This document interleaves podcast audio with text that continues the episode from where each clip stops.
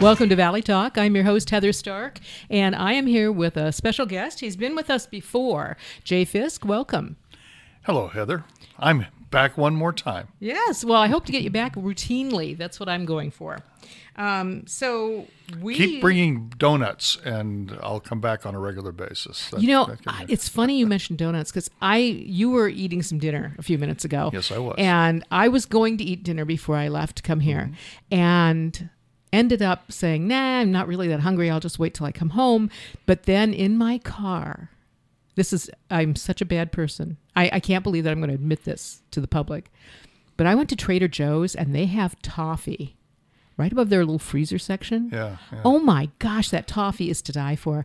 And here I had this little package with this little hunk of toffee in it. So that was that was my dinner. Was that That's what I had on the way over here. So I'm going to be on a didn't bring any sugar the- high. You didn't bring any in the studio to share. Well, it was only a little bit. so I Oh, mean, come on. I'll remember that.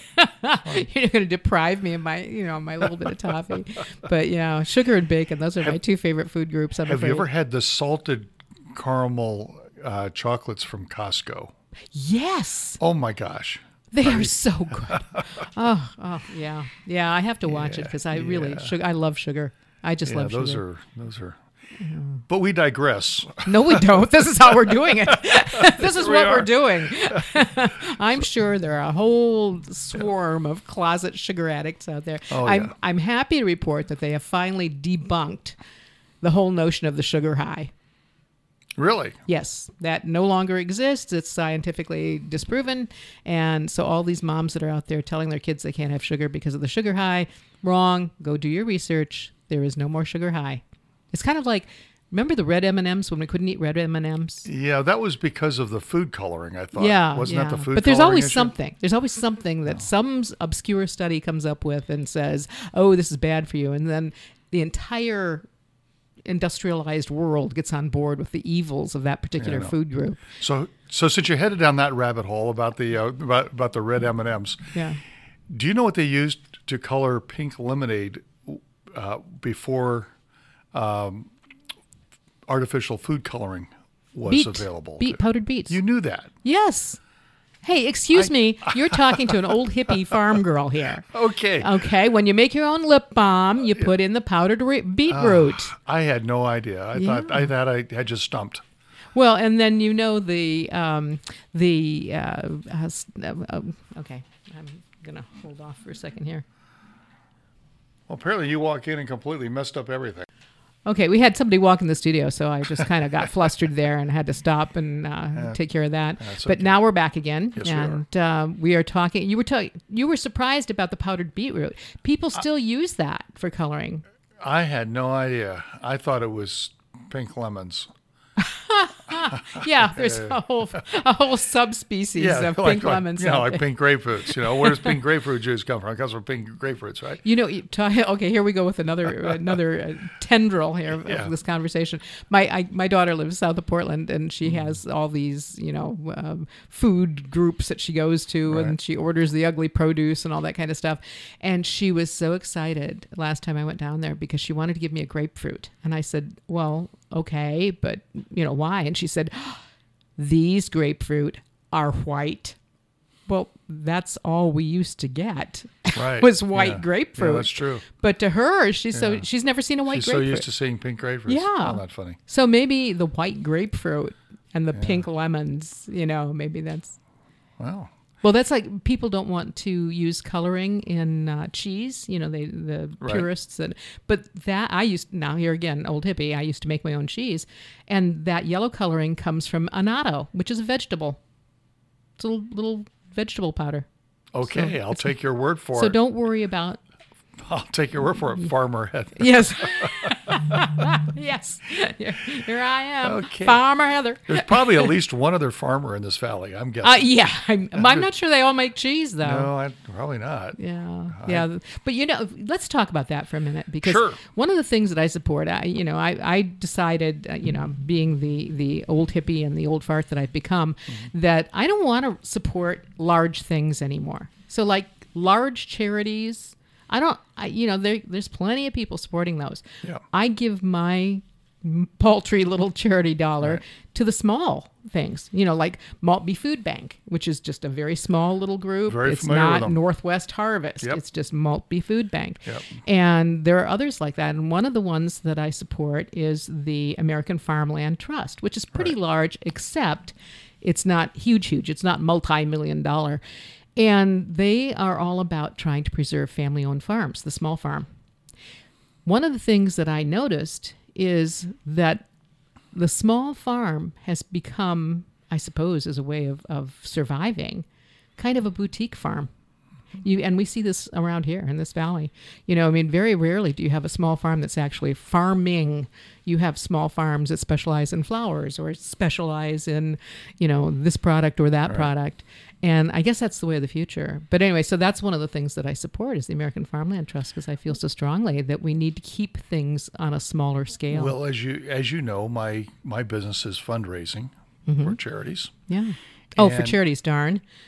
I thought maybe you were going to offer me something here. No, okay. Well, are you, you're a 501c3, uh, but my you know that's my business, and uh, you're 100 percent right. There are major nonprofits that bring in money by the hundreds of thousands and millions and so forth. So, if you want to make a difference, although you can feel good by making a a hundred dollar or two hundred fifty dollar or five hundred dollar donation, you really kind of get lost in in in the noise with everybody. We're mm-hmm.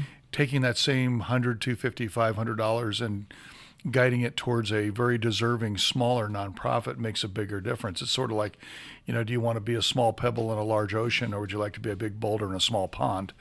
And um, I think most people would rather be the big boulder dropped into a large in, into a small pond, make a much bigger much bigger ripple with their donation. So I'm not sure how I feel about being called a big boulder in the pond, but I'll, I'll I'll take you let for me your- rephrase that. Yeah. Uh, so anyway, the point is that that uh, I encourage people that if they're going, if they are predisposed to give money, and they're in search of a place to give give for two reasons: one, to have an have an impact, obviously, and two, to feel good about contributing, giving back. People should ever all be looking for a way to give back.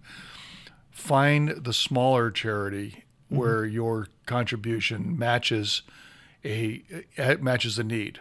Yeah. Um, because, Well, like, like Acres of Diamonds and Duvall. I mean, they're very small, and uh, you know, l- let's support local. You know, let's support local. Right. I, I had a and there's no um, shortage of them either. Yeah. No.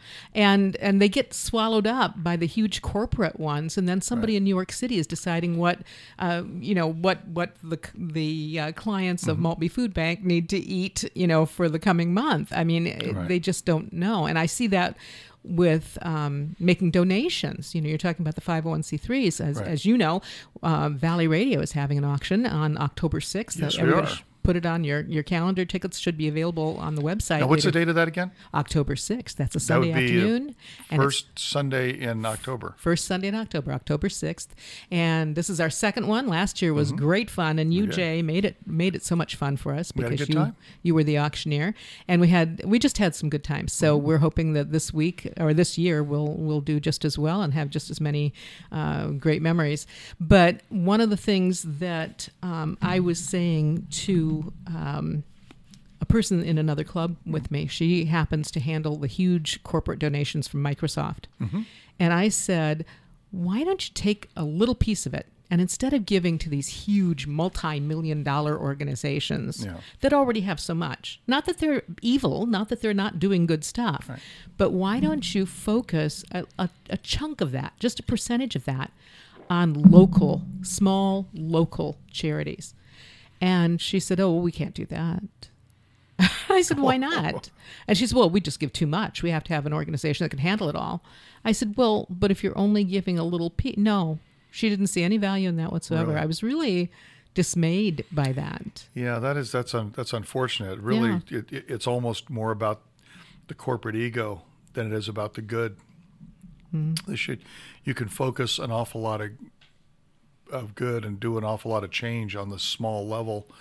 Uh, you can imagine. I mean, I just was involved in an event on Sunday that raised over eleven million dollars. Wow. and um, and and it'll probably grow considerably higher than that. It was raising money for uh, uncompensated care at Children's Hospital, which is very you know very important Yeah. cause. I mean, kids with kids with brain tumors and so forth. You know, their families need a lot of help. I'm not saying the cause is it's a wonderful cause, but 11 million dollars spread over I don't know hundred small nonprofits. Yes. You know, would make a huge impact on an awful lot of people. Exactly. And so, uh, and I know that Microsoft, uh, like Amazon, uh, like all the other major companies, Boeing and so forth, they have employer matching uh, money. And so, if an employee uh, gives to a legitimate 501c3, regardless of size, if it's a le- legitimate 501c3, then Microsoft and the other biggies will uh, will match that dollar for dollar. So if there's someone listening that works for you know an Amazon or a Microsoft or Starbucks, Boeing or whatever, um, and you do give to to a local charity, pick a local charity where your where your donation is going to have a bigger impact, and remember to to let that charity give you an extra receipt so that you can put it through your company HR department and get mm-hmm. that money matched. Yeah. There's that $250 donation becomes worth 500 or the 500 mm-hmm. becomes worth a 1000. And that's a big thing for a small for a small charity. It is. And I think that um, for me, and again, you know, maybe this is just my old codgerhood, but as things grow, as these bureaucracies become larger and larger, I think they do lose effici- efficiency. They lose their mm-hmm. effectiveness. And somebody is end- ending up making decisions that doesn't know anything about really what's happening on the front lines. That's that's my prejudice against these huge corporate donations. I mean, the one you mentioned with the uncompensated care at, Yeah. at um, uh, Children's, obviously that's a very good one. But there's plenty of corporations and there's plenty of big spenders that are giving to those. Right. You have the smaller ones that are doing a good some good stuff. And it's neighbor helping neighbor. And so that's that's my thing. So I, I just think that, you know, for my little paltry I don't have eleven million dollars to donate, but for my paltry little contributions, I look for the smaller local organizations to, you know, send my little check to. I wonder if we'd get any feedback from any listeners from who they like to give to. Sure, that would be fun. How And would they send feedback on something like that? Well, they can email me, heather.stark at valley1049.org. Mm-hmm. So the only dot is the one before the org. Heather.stark at valley1049.org. I guess there's two dots. There's one. Two dots. Yeah. Yeah, two dots. Okay, fine. It confused me. You got the Heather dot. There's a Uh-huh. dot yeah, there. Yeah, okay. I'll, there's I'll the count that. one yeah. before the dot. Yeah, thank org. you. Thank you, Jay. Glad to help So that's heather.stark at valley1049.org. There you go. And let us know where do you like to give Yeah. your charitable dollars? And I know a lot of people will give through their company, you know, Right. whatever the company is is deciding to back, that's what they'll do. And you know, one of the things that I think is really good for for being the old, you know, grumpy codger here, I mean, I must say I give Amazon props because I belong to several organizations who do the Amazon Smile, Mm-hmm. and we don't get well here at Valley uh, Radio. We also belong to the the um, uh, Amazon Smile thing, Right, and we don't get huge dollar amounts every time, but we get something, and every little bit helps. So, And you're starting to see uh, the roundup technique a lot now in the stores. what's that? Uh, well, that's where if your bill comes to nine dollars and twenty two cents, you're asked, would you be willing to round it up to Yeah. the nearest dollar? So And you that- said roundup. I picture cowboys and yeah, cowboy hats, cowboy Ra- boots, horses. rounding up your, your purchase to the nearest to the nearest dollar. We we actually in my auction software, which is my other life, um, we built a roundup feature into the software. So now when people check in for the charity auction, uh, we ask them right at the check-in. We hand them their bid number. One of the first questions we give them after we give them their bid number is, we'll say, "Tonight, if you're one of our successful bidders, may we round you up to the nearest hundred dollars as an additional donation?" And we get nearly ninety percent of the people that check into these auctions agree to that. Wow. Now they're not the ninety percent aren't all successful bidders, Mm-hmm. but they've all agreed to that, and so it's a very simple thing to ask, and Yeah. um, it's kind of a nice way to make a little extra contribution. Well, you, you can tell the difference between us. You you work with the big bucks. I work with the how much change do I have in my piggy bank, bank this week? You round it up to uh, the next hundred. I'm thinking, oh, round it to the next dollar. Well, you know, if somebody's spending eight hundred and twenty-two dollars, what's the difference if they go to nine hundred dollars? You know, so it's a it's another seventy-eight dollars, but it's uh, I think I did that math right in my head. And That's you know, it's just a donation for them. I was going to suggest Heather, uh, can I inject something that has nothing to do with what we were, well, has everything to do with what we were just talking about. Sure. But Let me think about it. You get back to you. No, of course you can. Okay. Um, I am, um, as you're aware, I'm going to be starting to do uh, a little series of shows on fundraising. And I would love to know if there's anyone out there that has questions on how to raise more money. Uh, what sort of questions would you have if you have a nonprofit or a favorite school or something like that, and you're trying to raise some money? What sort of questions would you have? Because those are the types of questions I eventually want to be able to field on my little short snippet uh, shows that I'm going to start doing here before. So you're doing your research right now. I'm doing my research right now. Oh, okay. I want to know what's you know what we could charge you for that. you could charge me for that. we You won't. We won't. no, you Yeah, won't. Since you're going to turn it into a show right here. But I think that's good because, uh, you know, I mean, look at how many times, even if it's not an organization that will be around forever, Yeah. um, you know, oftentimes somebody has a child that, you know, they're trying, you know, the GoFundMe type things Right, where it's right. a one shot deal, but people don't know how to go ask for money. Right. And GoFundMe is a great idea, but it's marginally successful. You really have to know how to work it and you really have to, Well, you know, to really get anything from that. The biggest problem with a GoFundMe is that it's cumbersome to use it.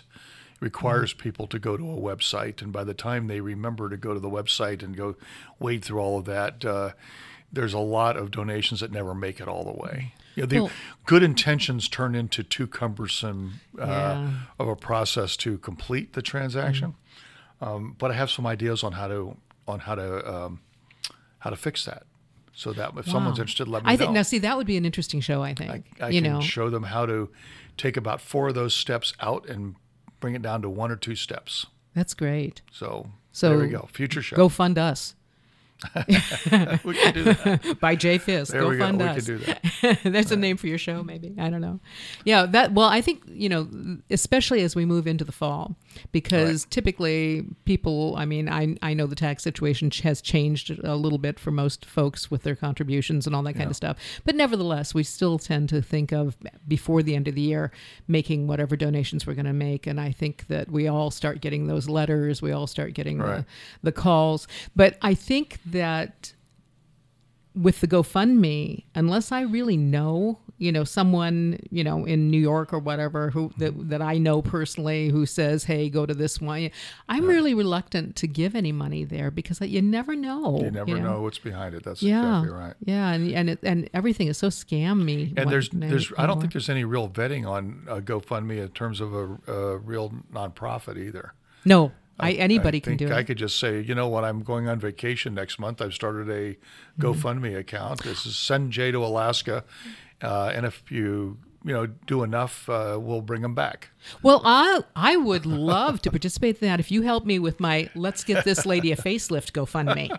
You know, I mean, I think really seriously. I mean, I have thought long and hard about you know how they, they put the jars at the end of the counter at the grocery Yeah. store with a pathetic picture of the dog on it or whatever. Please, you know, with the dog. And I'm thinking, you know, I could just put my face on there and you know, really seriously contribute to this lady's fund. You know, for I'm not her. saying anything here that because it's going to get me. You're a trouble, wise so man. I'm just You're- going to shut up. a wise man. He, no matter how you respond to that, right. you're in I'm trouble. in trouble no matter what. Well, Zip listen, I, I, I, you know, we're having so much fun. I've forgotten to look at the clock, but I think we need to take a break. Okay. And I think we need to do that right about now. right. And so let's let's think. Let's give two or three minutes of thought as to what it is that we're going to talk about next in the next segment, Jay. Sure, why not? Okay, let's give it a little thought as opposed to this first segment, which, by the way, worked out pretty well, I think. Yeah, not bad. Okay. All right. Good. I'm Heather Stark. I'm here with Jay Fiske, giving him a hard time, but that's kind of like what I do in life is to give people a hard time when I can. And you are listening to Valley Talk on Valley 104.9 FM. Remember to join us at 1 p.m. on Sunday for Animal Radio. Animal Radio is America's most listened to pet show. The nearly two hour celebration of our pets is hosted by veterinary talent Hal Abrams and Judy Francis. So tune in 1 p.m. Sunday, Animal Radio.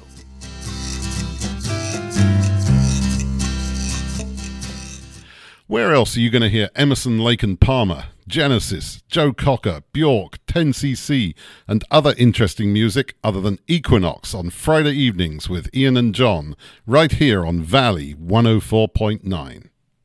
Welcome back to Valley Talk. I'm Heather Stark here with Jay Fiske. We are your hosts for this evening, and we're just kind of having an, a lazy summer conversation right now, Jay.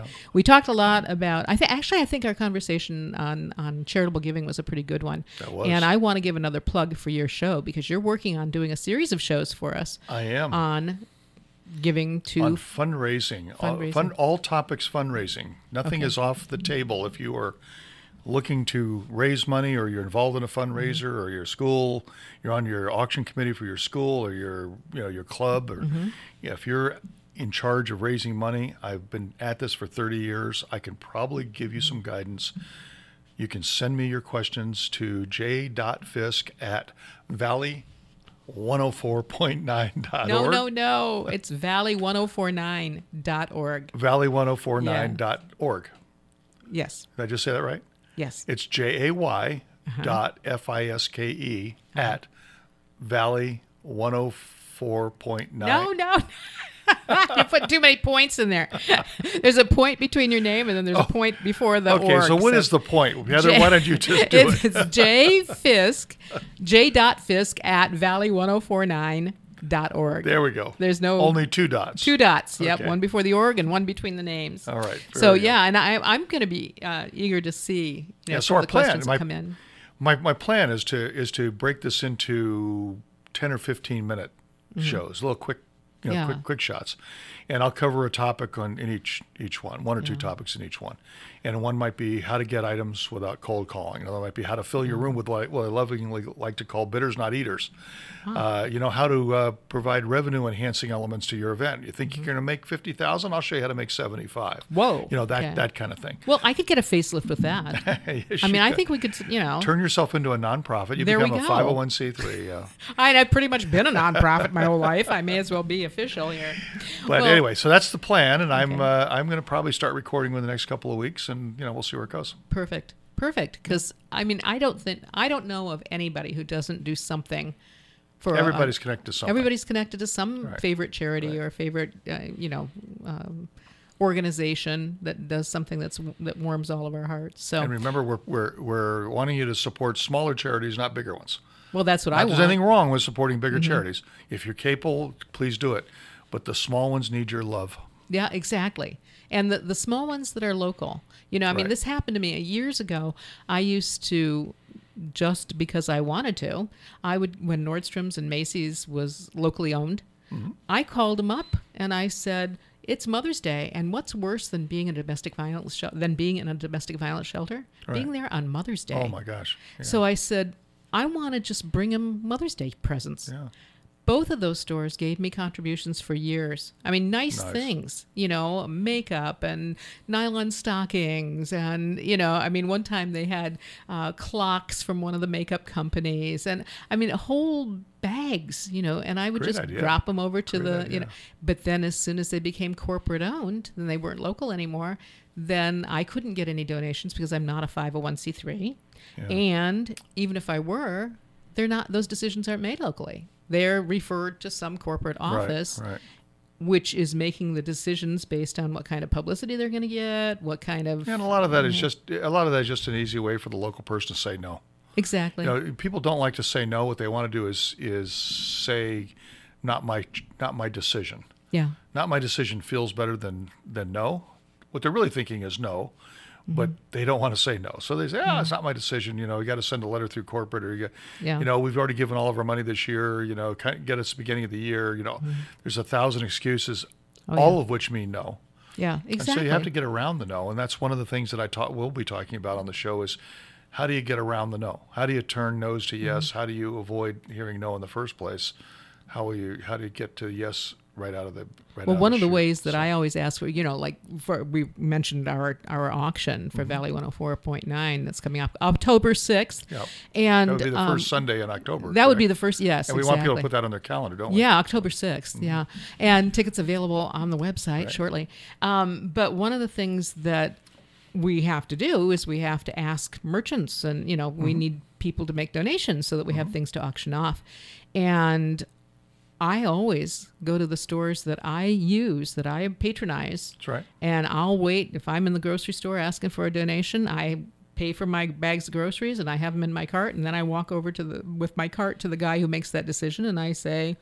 I'm one of your customers and you know can you donate something here? Well, you just pointed out one of my little secret weapons right there. That's exactly. Oh, exactly it's what. not a secret anymore. That's okay. No, and and uh, well, I get asked all the time, what is what's the best way to get restaurant certificates? You know, because people Mm-hmm. like to use the restaurant certificates. We do restaurant frenzy, or they put them on giving trees, or they put them in, Mm-hmm. Yeah. you know, you put them in balloon pops, all that sort of thing. So getting restaurants are really good items for auctions, but people are reluctant to go into a restaurant and ask for one because you know they. They, they get turned down. So my secret little secret weapon, we kind of alluded to it, is wait until you go to eat at that restaurant. Bring a mm-hmm. procurement form with you, right? Yeah. When you're paying your bill, when the bill is being paid, ask the waiter to please bring over the manager, whoever manager's on duty. And of course, the mm-hmm. waiter the waiter is going to immediately think they did something wrong. So And smile say, nicely when was, you was say everything okay? You know, and, Yeah. and you say, you know, so Biff the waiter, you just say, mm-hmm. you know, Biff, uh, no, no, I just want to compliment, uh, I want to compliment you to the Mm-hmm. to the manager on the wonderful service that you've given us tonight, and also let him know how wonderful the food was. I want to be able to to um, you know to, to say that personally to the manager. Would you get the manager for me? And of course, the uh, the waiter breaks a speed record getting into the back room to find the, the manager.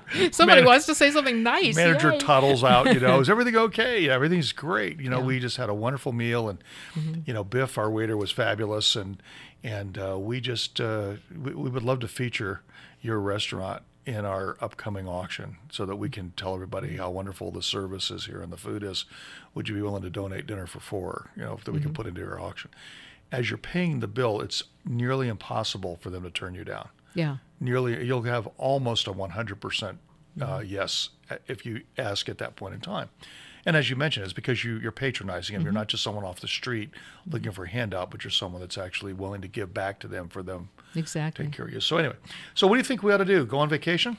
Okay, yeah. Well, thank you for for moving this along because I could talk about this all day, and as I'm sure you could too. But yeah, you know, we're coming up on the end of summer, Mm-hmm. and I had a really nice vacation in June. I took about well, I took 16 days and drove across Canada, and then I wanted to go into the Maritime provinces because I haven't been there for a while, but I didn't because I was running out of time. So I dropped down into Vermont, which, by the way, if you ever find Ben and Jerry's toffee break ice cream.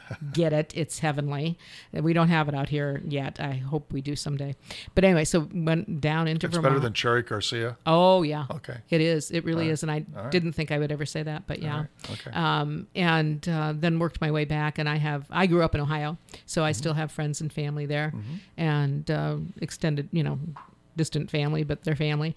And uh, so I swung by uh, my friends and family in Ohio and then uh, got on the road and just headed on back. So I spent 16 days on a road trip.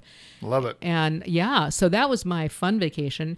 And then I'm going to Italy in November, first week in November. But I'm starting to get itchy feet. I want to do something next month. I'm thinking of like a mini road trip. well take three or four days you know get a vrbo somewhere just uh, do a little three or four day thing go to uh, go up to uh, i don't know uh, vancouver or go over Well, I want to. I, I that yeah, that's a thought. I was thinking. like I have. I've never. I've been in every state. Um, I've been in almost every Mm-hmm. province. I haven't been in the Northwest Territories. Um, but I was thinking. You know, I've been in every state, but I haven't been to the Grand Canyon. I haven't been to Arches National Park. So I was thinking September might be a good time because the heat shouldn't be quite so bad. and- Yes, I think Grand Canyon in September would be wonderful. yeah. So I'm thinking about either that or when I went up to Canada, my mom was born in Leduc, Alberta.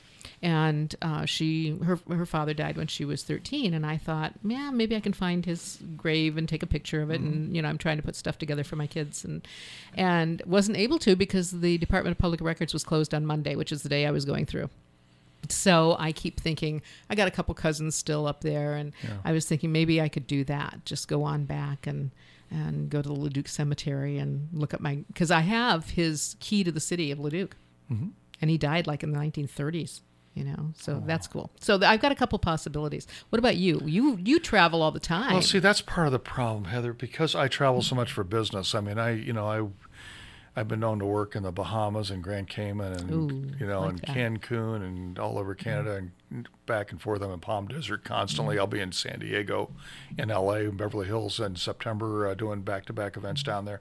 So I travel for work, and when it comes time for vacation, my tendency is to not travel. My tendency is to Mm-hmm. You like the staycation thing. St- yeah.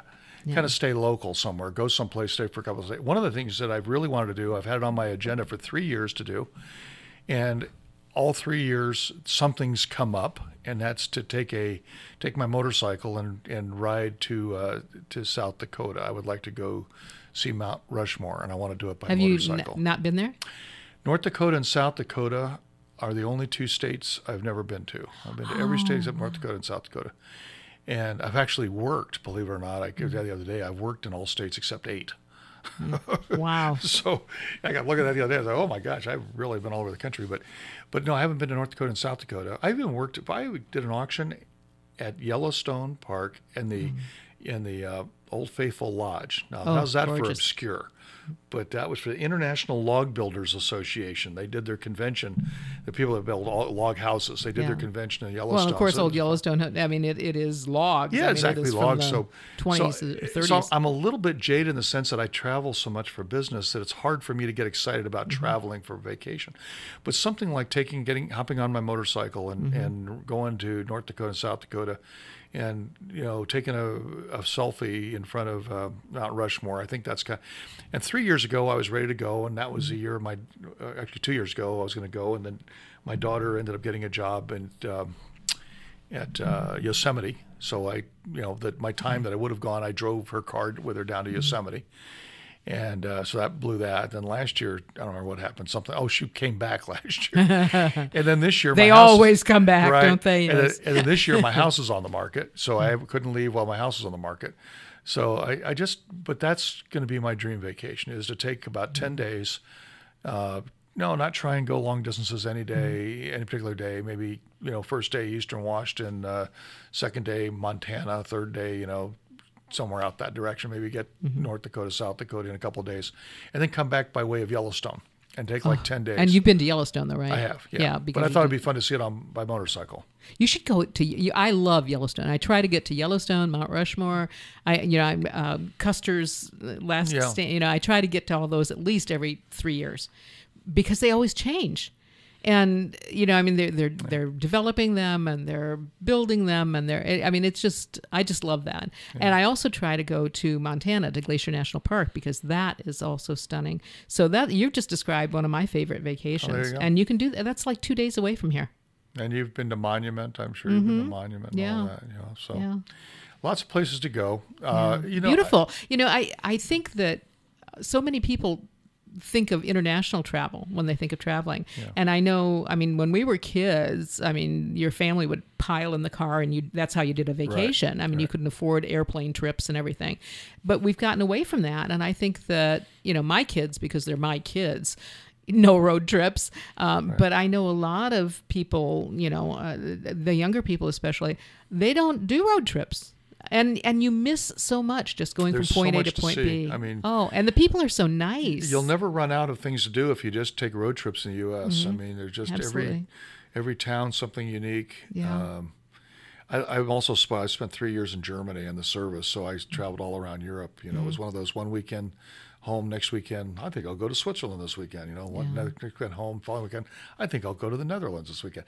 You know, so I was pretty spoiled for three years over in Europe. So I don't have a, I have no need to go back to Europe, and I've done the Mm-hmm. Orient thing, and Yeah. uh, so I think my next trip is going to be that motorcycle trip. Done New Zealand and. Australia? I'm sorry. Have you done New Zealand? I have not Australia? been New Zealand or Australia. Oh, or you gotta Australia. go I would New do Zealand. that. I would do that, and I also would like to go to Bali. Yes. I think it'd be fun to go oh to gosh, Bali. yeah. And Fiji, I'd like to go to Fiji Yeah, too. that would be Yeah. those. I wouldn't say they're on my bucket list, but they would certainly be on my pale list. Mm-hmm. You know, Yeah. if I had a chance to go, I would probably do that. Yeah. But not until I go to North Dakota and South Dakota. I've got to get those last two states in. Well, you could do that. You could do that next week. I could, I could actually do that. I might do that next week. I think you just inspired me. Maybe yeah. Oh my gosh, I'm insp- I'm an inspiration. Oh my gosh, I've been waiting my whole life No, for see. I can't because my house is for sale. So I mean, I, Your house is going to be for sale in a week, whether you go to South Dakota or not. Yeah, that's probably true. Yeah, That's and and true. it's not like you're leaving for a month. No, that's true. I, you know, I do have some time. My first, uh, Mm. my first thing is on September 10th, so that's a Perfect, little golf trip on perfect September timing. 10th. So maybe I can take, uh, come back on the 8th. You know, leave leave uh, Yeah. around the 30th and come back. Well, on the 8th. and what I always like to do with those trips in particular is um, to if you wait until like the first of September, school's pretty much back in session. The Mm-hmm. Yeah. heavy summer crowds are pretty much gone. Because the other thing that you need to do is Yellowstone in the winter. Oh my gosh, that's a whole different experience. Just but a not by my motorcycle.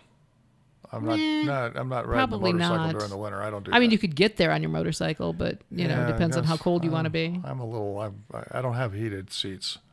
I always wanted to take the train. You know, there's a train. I don't know if they still do this, but a train uh, that goes up to Glacier National Park. Oh, that'd be fun.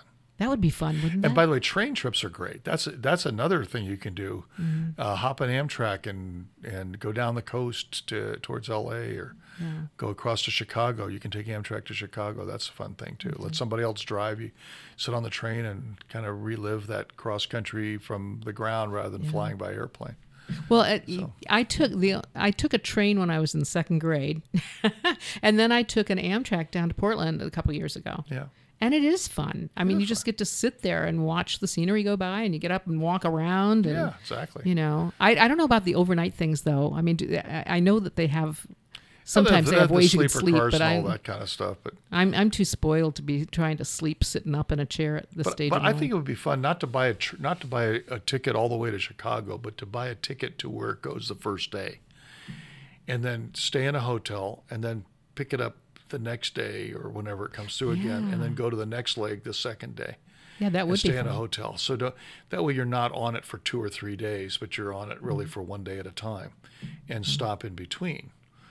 Wouldn't that be fun? I- Just have to that fi- would be fun. Just have to figure out where, where are they going to stop at the end of the first day, you know, or where are they Yeah. going to be when it gets dark and get off at that. Yeah. Okay, well, we're going to be in uh, Montana. We're going to be in Missoula, you know, by 5 p.m. Okay, great. Well, I find a hotel in Missoula, and when I get to Missoula, I'm getting off, Yeah. you know.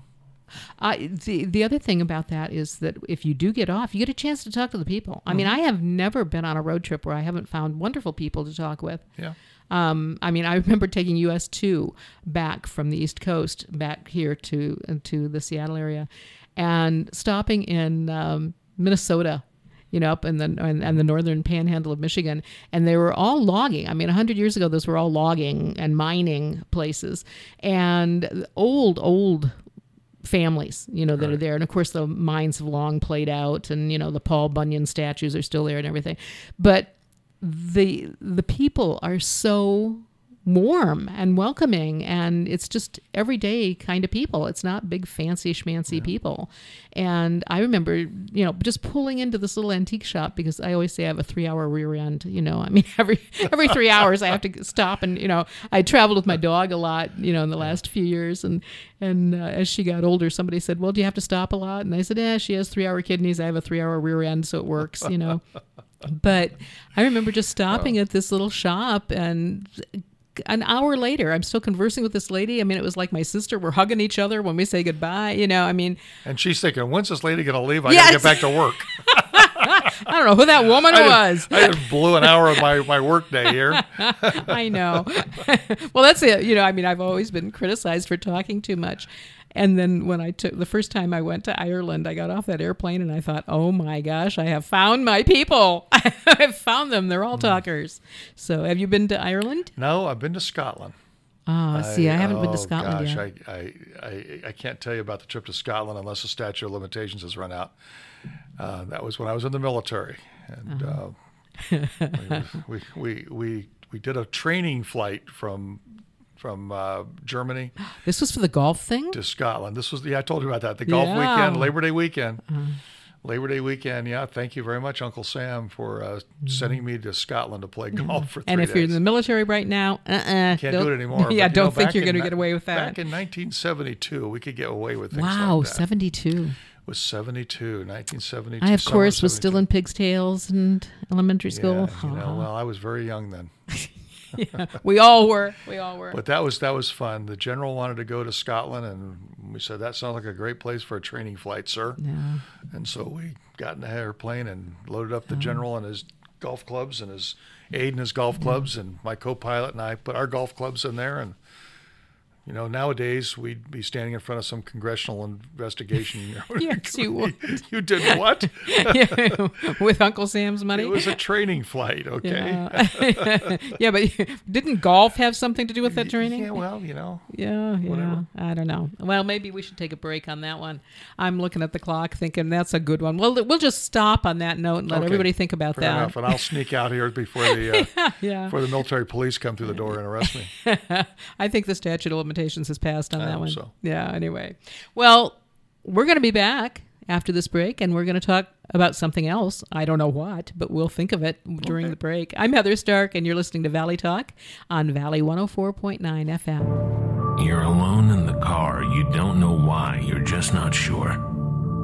There was something up there, something out there. You heard it. You saw the eyes. The radio was on. It was Desert Oracle Radio on Valley 104.9 Community Radio, Sundays at 8 p.m. Desert Oracle Radio, the voice of the desert.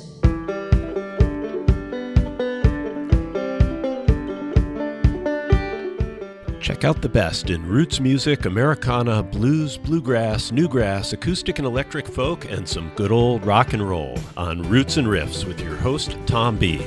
Join me every Monday evening from 7 to 9 p.m. for an all killer, no filler trip across the musical map.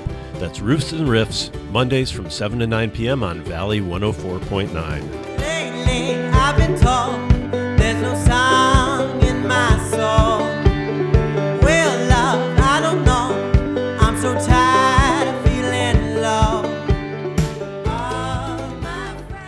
Welcome back to Valley Talk. I'm Heather Stark, your host, and with me is Jay Fiske, who is, uh, are you co host, a guest? What are we calling you? You can call me whatever you want. You know, my father used to say that. You can call me anything you want as long as you don't call me late for dinner. Right, exactly. Yeah. I think I can call, today. You can say co-host Okay. uh, or guest Or we could shorten it and say coast. or coast. Yeah. With an apostrophe there. Yeah. yeah, that got me in the trouble on the radio once when I was reporting the Makah whale hunt. I'll let you figure out why I got in trouble over that one. You know, So let's talk about it. Let's talk about. Uh, uh, we, we've we've talked about fundraising. We've talked about vacations. We should really lighten it up. oh, you want to go light Let's go light now and talk about something right. light. Why don't we Well- talk about killing wolves? Oh, I was going to say we could go for a topic that everybody's going to be in favor of, and there will be no controversy. Yeah, let's Like do that. killing wolves? Yeah, sure, Okay. that'd be great because I know everybody will be exactly on the same Yeah, page. Remember, on that that's one. j.fisk at valley1049.org. Okay, based dots. on popular demand here by Jay Fiske, I pulled an article, and most people have, have read about this over the last few weeks, that there is a wolf pack in eastern Washington that has been killing livestock, and it's from the old profanity wolf pack. And it said uh, the the state and national guys say that they are responsible for nearly 30 they call it depredations in the past year. I think that's a fancy word for killing. Um, and um, so finally they got permission and they got in a helicopter or an airplane and they shot them. They shot four of them i believe. Yeah four members.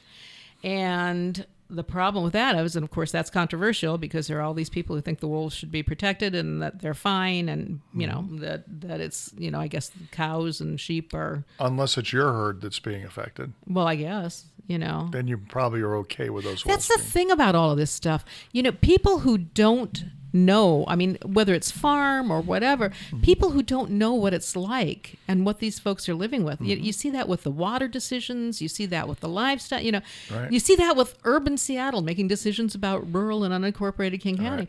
If they get to make the decision and yet they know nothing about what it's like to live with that. So that's my that's my pet. Give me my soapbox. Okay, so is our show over now? Are we done? No, no, no. Oh, We're just getting started. Oh, You- good. Hey, you you lit the fire, okay? Um, but here's the glitch, because now there is a new Ferry County wolf pack that has killed three livestock members All right. over the last week. So now the question is: Is are we just gonna like have hunters and helicopters going around plugging these wolves? Are we? What are we gonna do about this? So one of the one of the reasons why hunting exists, uh, two reasons why hunting exists. Uh, one is because people eat the meat, Mm-hmm. and the other is for conservation. You thin a herd, Yes. and the herd flourishes more, Mm-hmm. which is why there's elk hunting and deer hunting and Yeah, we see that a lot with deer. I mean, deer that become overpopulated well, just become, they become overpopulated. emaciated and sickly. That- that's right. They diseased. become overpopulated in areas where there's no hunting allowed. Um, and so the reason hunting is permitted and actually encouraged is to keep the herd thin enough so that the remaining herd can survive and thrive, right? And as a byproduct, the hunters get to, you know, eat the meat. So it's not a ba- it's not a bad thing. So when you move that to killing wolves, Nobody eats wolves. no though. one eats wolf meat. Yeah. No, at least none that I'm aware of. And you're you're not thinning the wolf um, pack to preserve the wolves. Mm-hmm. You're thinning the wolf pack to preserve the cows. yeah. So it's Well, the li- livestock. Yeah. or livestock. yeah. Uh, so it's it's a little different situation. Mm-hmm. So I could see why that would be emotional for people that think, well, why do you need to do that? You know, the wolves are. I mean, the wolves aren't bothering anybody except the except the livestock, and Mm-hmm. you know, uh, and they look like my dog. Mm-hmm. Yeah, they're know? cute. and they're cute. And you know, if they weren't wild, I'd probably would would rescue one from Mm-hmm. an animal shelter, you know, and bring them home because they look like a husky or whatever. Um, so I get that, you know, but at the same time, you've got to also look at the value of maintaining the herds. Um, you know, the livestock. Um, that that's providing food. That's providing um, uh, you know work for for employees of the of the ranch. Um, you know, it, there's a positive benefit to to the livestock, and the livestock being thinned by the by the wolves is not a good thing. Well, so it's a little different situation than than traditional hunting. But there's also the factor of are we doing the wolves a favor? Because the wolves, I mean, let's face it, domesticated animals are easy pickings. Yeah. They're easy pickings. They've lost the. I know I raised sheep for years, and a sheep will just cower in the corner and wait for the dog to kill it. Right. Um, and or the coyote or the wolf, you know, they'll they'll just sit there. They've lost that over the millennia of of you know Yeah. Husbandry have have lost that instinct to be competitive you know out in in nature and so you've got these animals that have lo- pretty much lost their instincts to for self-preservation Right. you've got them confined in fences now the wolves might be able to dig under or go over but a cow isn't going to be able to do that Right. so you've got them in confined spaces and now you've got these wild animals that should be out part of the wild nature thing who found out that it's a lot easier to get your steak on the hoof when it's already fenced up and cowering. So now are we doing those wolves a favor by just letting them do that? Or are we then affecting the wolf pack and their nature by basically giving them takeout food instead of making Yeah, them by, hunt? by not making it difficult for them Yeah. to for them to find their food, we're making it too easy for them. Yeah. Um, by thinning by thinning the pack, Mm-hmm. you make it more competitive for the remaining walls, Yeah. They have to work a little bit harder. I was talking to there's fewer of somebody the the other day, and she's she stopped her dog from killing a rabbit. A rabbit came into her yard, and her uh, her dog was going, and she went berserk, and so she like squirted the rabbit with the hose, or was squirted the dog with the hose and Mm-hmm. everything, and and made the dog you know not kill the rabbit. I I kind of went, you know, rabbits are kind of like nature's smorgasbord. You know, I mean, they're they're they're kind of their whole purpose really is to be lunch for something. she thought I was terrible. I was a terrible human being and heartless, but. I mean, rabbits. I mean, gee, Yeah, th- there's yeah, millions of them They're sort of they're sort of designed for for lunch. for, for prey. Yeah. Yeah. I mean, that's why they were kind of like invented, I think. So I don't know about the wolves. I don't know how I feel about that. I do. I've got mixed. em- I truly have mixed emotions on that because there, I, I, I kind of see both sides. I see the, I, I see the plight of the, of the rancher, and uh, you know this is their livelihood, and and besides being their livelihood, it's also they're they're supplying into the food chain. Mm-hmm. You know, now of course this will be someone out there will say, yeah, but I'm a vegetarian. You shouldn't be eating. Yeah. I mean, I Most that. people are So- not, however. But uh, let's assume that you're not a vegetarian for just a moment, and you're not a member of PETA for just a moment. You probably eat meat. Okay, so now you've got um, the person who you know who raises the cattle or raises the the livestock. Um, you know, they're part of the food chain. So if they're if if the supply is being reduced, the cost is going to go up, or the supply is going to be you know thinned, and you know. So that's one. The other is yeah, but the wolves aren't buying anybody. They're doing what's natural. You know, their their their their instinct is to hunt and kill. Yeah. So I don't know. It's a tough. Uh, But isn't their instinct to hunt and kill? Well, like I said, they'll go for what's easy. We all Yeah. do. Oh, Everything, sure. every living thing will go for what's easy. You know, I imagine amoeba even go for what's easy. Yeah. Um, but the nature of that whole, you know, hunt kill cycle is to make it hard. I mean, they have to work for it. yeah. And if they're getting lunch on the hoof when it's already lined up in the in the box, and all they have to do is go over the box and grab grab the Yeah, you don't want hamburger. you, you don't want to be the slow sheep. That's like that joke about the guys with Yeah. the bear. Yeah, with the bear, right? Yeah, yeah. "Why and you it goes on. on well, your shoes, yeah, right? Yeah. Yeah, yeah. So what, what is it about? I, I don't have to outrun the bear. I Yeah, just have to outrun Why- you. Why are you putting on your running shoes? I don't have to outrun the bear. I have to outrun you, right? yeah. Yeah, no, that's exactly right. So you don't want to be the slow sheep out Yeah. there, but I, I, Well, the other thing issue too is, you know, what obligation do we have to people's livelihood? I think as we become more and more urbanized, Yeah. we tend to forget. Uh, you know what it means to be a farmer, and what you know somehow or other we think everything grew up in the grocery store and was, Right. you know, persuaded to sacrifice its life, um, you know, uh, just on of its own free will, you know, so that we would have chicken to eat or whatever. I, I think we lose sight of the fact that you know something dies, something gets eaten, something you know, um, and we also I think lose track of the fact that we need farmers. We need livestock. We need this stuff. We could create programs. And in fact again as a sheep farmer 25 30 years ago we did have programs in this country or in this state anyway where if you you know if you had animals that came in and, and uh, like a neighborhood dogs or whatever Right. and killed your livestock there was a program that you could apply to for some compensate kind of like the victims compensation fund. Well that's gone now.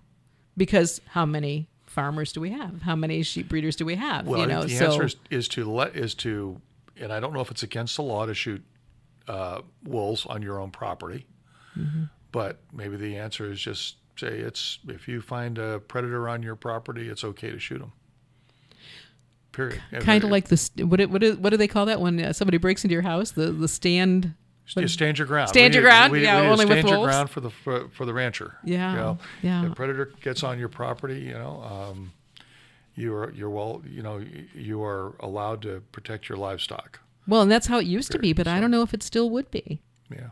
You know, I mean, when uh, when I lost, I lost forty sheep one year because of neighborhood Really? dogs. hmm I lost one sheep in all of my years of sheep sheep husbandry. I lost one sheep to a coyote. I didn't resent it because they kill it, they eat it, they bring it down by the throat, so it's a quick kill, and then they keep eating it for like two weeks. They'll come back, you know, and get it. Dogs kill for fun, and they'll chase and chew out the rear end until the sheep goes down and dies a horrible, awful death. So dogs are killing for fun, and yet, and and you know, I forty sheep I lost. Wow. You know, forty sheep, and All from dogs. All from dogs and you can tell the difference people who don't know go oh no it was a wild animal And no it wasn't because the wild animals kill by going for the throat you know um, and uh, i remember talking to the sheriff at that time and he said practice the three s's shoot shovel and shut up but you can't do that anymore and I wouldn't do it anyway. And I like to shoot. I like target practicing and, and I'm pretty good at it. But a 22 rifle bullet can, can travel for a mile. Yeah. You know, I mean, all you have to do is trip when you pull that trigger, and who knows where that bullet's Yeah, going it's to going end, to end up. up somewhere. Yeah, so I I wouldn't, in good conscience, do that anyway. But I don't know. That you know, I think that here here we go with my my grand summation of the social condition here. Okay, you're smiling already. You're he's already laughing. He's already laughing. But seriously, I think too many of us get to make a decision about something we know nothing about. Yeah, kind of like people that are wanting to, I don't know, restrict the Second Amendment. Oh, oh, you're gonna go there. Uh oh. Uh oh.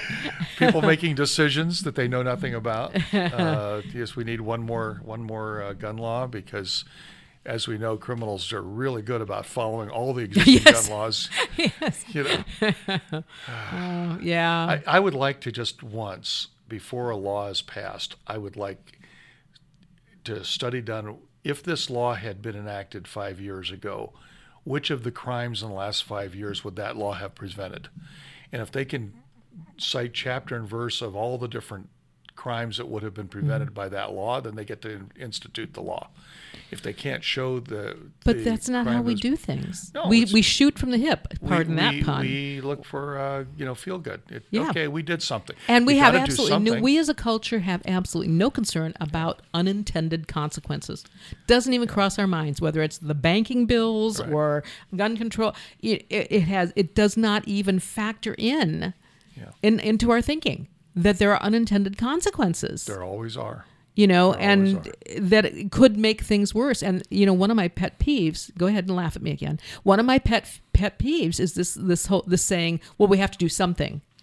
No, Right. do wait until you can do something that's really useful. You know what doing something is like? It's like coming home and you have a pipe that's leaking and your kitchen is filling up with water because there's a pipe leaking from under your kitchen sink.